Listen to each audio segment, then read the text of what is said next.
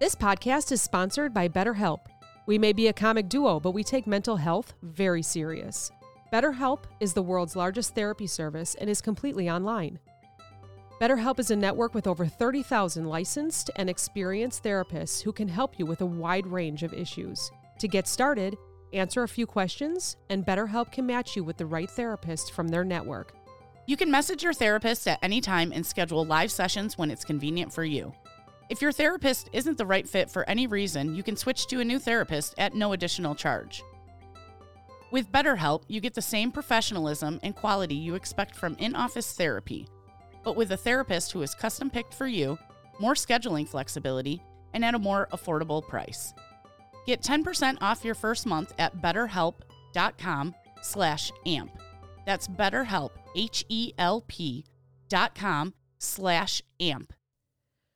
Good morning. I am going to warn you now, I'm going to do some swear words because I am freaking pissed this morning. What the shit? Okay, I got that out of the way now. I'm sorry for the swear words. We try not to add swear words to this podcast because there's a few on the Clopen one. So let's just start off with something positive, though. Thank you, thank you, thank you. I hit one hundred orders this morning, January eighteenth, twenty twenty-four, on my first book. The second book is coming out. I'm getting some feedback from some really good friends that have read the book already, and I'm making sure I don't make what I would say the same mistakes in book number two, but there really hasn't been mistakes. It's just been some great, amazing feedback, so I appreciate that. And uh, yeah, I'm going to spend the rest of the day writing, and I'm hoping for Anxiety Makes Me Poop Too, T O O, to be out probably in the next maybe six weeks to two months. So really, really excited about that. So thank you. Thank you for the support and thanks for the orders. I'm like, I was in tears this morning seeing that I hit that milestone. My goal was to sell one book, one paperback book to someone that wasn't a family member or a friend. And I saw that number one hundred this morning. So holy cow. Listen, so I just actually, I ha- it's Thursday. I had the day off because I had a doctor's appointment this morning because I felt like I was going crazy. And I apologize to any men that listen. This is kind of like a female chat, but I'm not going to get into the details, so don't worry. It's more about advocating for yourself. So let me just tell you my story, though. Three years ago, I went to the doctor because I was having severe cramps and, you know, female stuff. And the doctor actually told me, it's because I'm aging. You're going to have these pains. This is what's going to happen. And it's because you're getting older. And I went, no shit. And that was it. I kind of just gave up. And she said, I'll see you in three years because you don't have to worry about anything. And I was like, oh, okay. You know, like I didn't know, I didn't know what to do. And, and at the time I just kind of trusted that it was maybe in my head and maybe it wasn't that painful. And maybe, you know, maybe I, it was a muscle that I pulled or anything like that, right? So I've been putting up with monthly pain. Um, I have lost about twelve pounds. It's because ten days out of the month, I just don't have an appetite. We thought maybe it was anxiety, so I started some medicine on that a few months ago. So it's actually, my stomach's gotten a little better, but I still had this, you know, severe pain. And I was like, gosh, I... this cannot be in my head. I have a high pain tolerance. You know, as many of you know, I run uh, marathons and ultra marathons, you know, like, you know, uh, races that are over twenty-six miles. And, you know, through every day during the week, I'll run just a five or a ten mile, you know, run or whatever. It's not a big deal. I have, I feel like I have high pain tolerance. So when I, the past few months, couldn't even handle the pain, like, for example, I, the only way I can explain it is that I had to keep moving, like kind of just like rocking back and forth because I could not like get out of my body. There was so much pain. Um, I don't know if that's ex- even explaining it well enough. Like I had to keep walking. I couldn't sit. I would just like walk around my house and keep the motion moving because everything hurt. It was like radiating pain. And I was like, this cannot be right. This cannot, I have not heard from any of my friends who are a little bit older than me that they go through this kind of pain. Like, you know, I hear that there's like irregularities and all that kind of stuff. And I have none of that. I only have pain. And now these past couple months, it's gotten to the point where it's almost every day. And so I made an appointment with my female doctor, and I, as soon as I walked, or as soon as she walked into the room and said, "What's going on?" And I told her everything. I said, first, I'm just here because it's been three years. And second, and I laid it all out. And she goes, "I believe you. It's not in your head." And I almost started crying because for three years, I have it in my head that this is just old age and this is what you have to do and women have to put up with it and all this kind of stuff. And that is not true.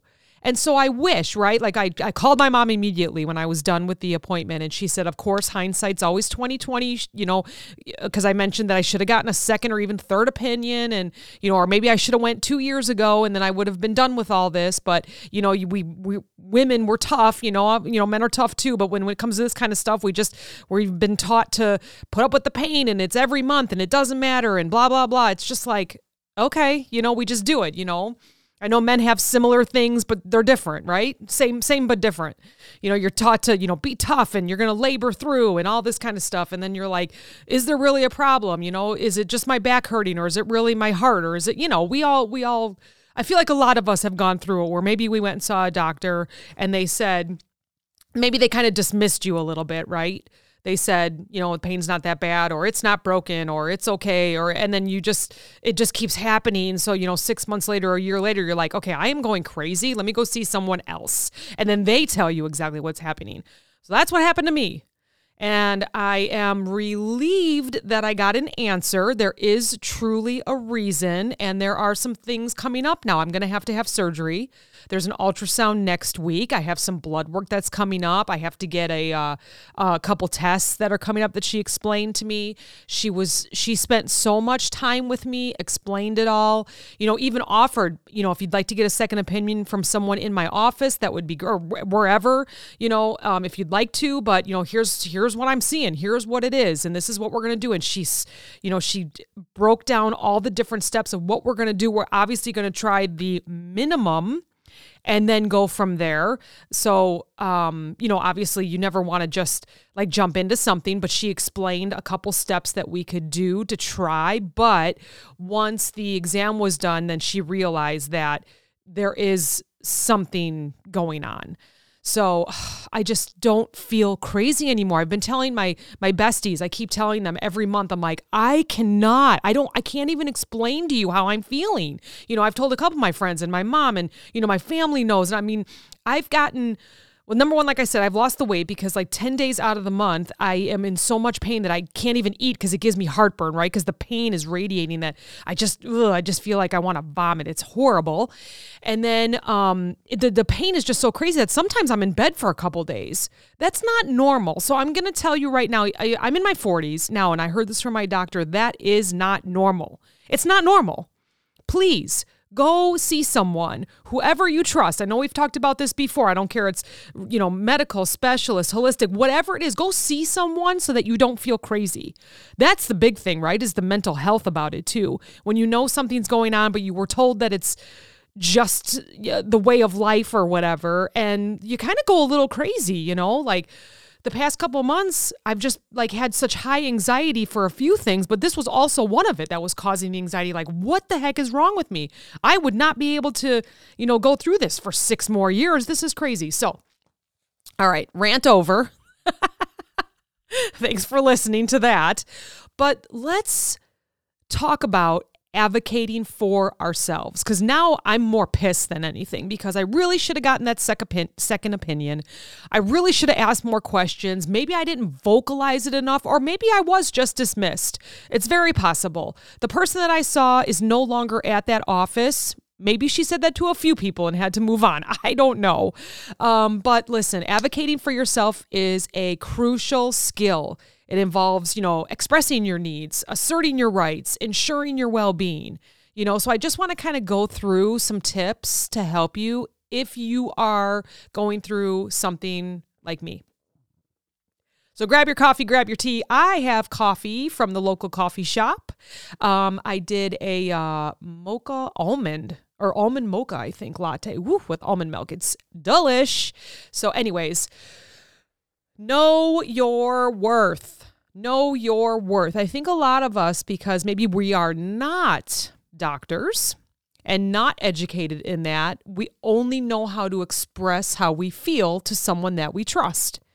And then if we do get, you know, where we're, we're told, oh, nope, that's normal. Oh, that it's, it gets kind of, you know, it just kind of deflates you a little bit. You're like, oh shoot. So what is going on? Is it my head, or am I really feeling this? Or is it not as bad? Or maybe I don't have a high pain tolerance as I thought, or, you know, anything like that. That's, I went through a lot of that these past three years. So know your worth, understand your values, your skills, and what you bring, right? Practice it. Like, I was in the car this morning. I had a very early appointment to see this doctor, and I actually was in my car in the parking lot practicing what I was going to say, because I wanted to make sure she understood how I was feeling, because I finally got to the point where I was like, this cannot be in my head, you know? So, and another thing would be to take notes, put them in your phone. We all have phones. We all have a spot for notes. If you don't, text yourself, put your number in there and text yourself everything that you want to say, and make sure they put it in your chart. Everything's online now, so make sure you watch them type it. Um, the nurse came in before the doctor, and she said, let's write everything down. And she did. Verbatim, typed it, you know, all down, clicked all the buttons, and was like, all right, it's in there. You're going to see it on your chart. You know, you're going to be able to see it. The doctor's going to be able to see it. She's going to add some notes to it. It was amazing. It was a very good experience this morning, way different than three years ago. So with those notes, clarify your needs. Clearly articulate your needs and your and your goals of what you want to do, right? Or you may not have goals, or you may not have next steps, right? Which is why we go and see a doctor who we trust, right? So be specific about what's happening. Don't think, like, don't undermine what you're thinking. Like, I, I wonder if three years ago I was like, yeah, there's a lot of pain, but I know that's a woman thing. And so, you know, I don't, I can't remember what I said, but maybe I did. Maybe I kind of undermined it, how I was feeling. And so she took it as, oh, yep, it's just a normal female thing, which now we have learned that it's not. And it could have been taken care of two and a half years ago, three years ago. So I know this is tough for a lot of us, especially when you're not feeling good, but you have to keep your confidence, build it up. You have to have that self-confidence to be able to share what is going on and not back down. I am a very nice person when it comes to speaking to people, like physicians, like doctors. I am very, very nice. And I think I undermine myself a little bit, and my confidence, my self-confidence is a little bit lower, because I find them to be just so intelligent and they know what they're talking about. So I think what I do is I think, oh gosh, they probably hear so many complaints from so many patients. I am not going to be that person. I'm just going to stick with the facts, and I'm not going to get emotional. You know, sometimes you have to. Like this morning, I didn't cry in the office. I felt like I was going to, because I was just so upset about everything that was going on. But I truly just told her everything. But the great thing is she listened. Like, she had her hand on the side of my knee the entire time when we were talking. Like, she was like, you know, just very... her bedside manner was phenomenal, right? So if you don't have a doctor like that, they don't listen. They're looking at their computer screen. They're just not really looking at you in the eye. Go see someone else. Because now I'm seeing the difference, right? Like mom said, hindsight, hindsight. So I'm seeing this difference now. So, and then the other thing is like practice assertiveness. This would come with confidence, right? Like, I want to show you, without being aggressive, but you want to be assertive. Here are my notes. Here is what's happening. Have your dates, have the times, you know, use your I statements, right? When you're giving a compliment, you don't want to use I, but when you are talking about what's going on with you, I feel this way. This is what's happening. You know, and, you know, a lot of people will say, well, don't be dramatic. Right. No, assertive. Like, here is what's happening on this date. This is what happened. Here's, here's the symptoms. Here's this. And another thing would be to maybe educate yourself. Now, I know we talked about self-diagnosing last week, I think it was, um, and we, you know, obviously we do want to do that, but then we also want to seek professionals, you know, or doctors. So definitely educate yourself. I looked up a few things, but I just couldn't pinpoint what could be causing it, because in my mind, I kept thinking of what the doctor said three years ago. So I couldn't fully educate myself. But now that I know what's happening, now that I know the next steps and what my next maybe six weeks is going to be, um, now I can educate myself and look it up and see everything that she said. Okay, is that right? And just understand it so that I can also tell my family who, if I do have to have surgery, they're going to have to help me a little bit for a week or two, right? So educate yourself once you know what, why the symptoms are there, right? And what's causing it. Um, and then seek feedback. Like be, even maybe, maybe even before you go to the doctor, or it's that after the doctor, the second opinion. So seek some feedback, maybe reach out to someone that has had this happen, see what they say. Um, especially if it's someone like, I do have a friend that had this very, I, I want to say it's very similar. I remember her talking about it, and she had the procedure that I probably will be getting done about fifteen years ago. I'm going to reach out to her and say, hey, how are things going now?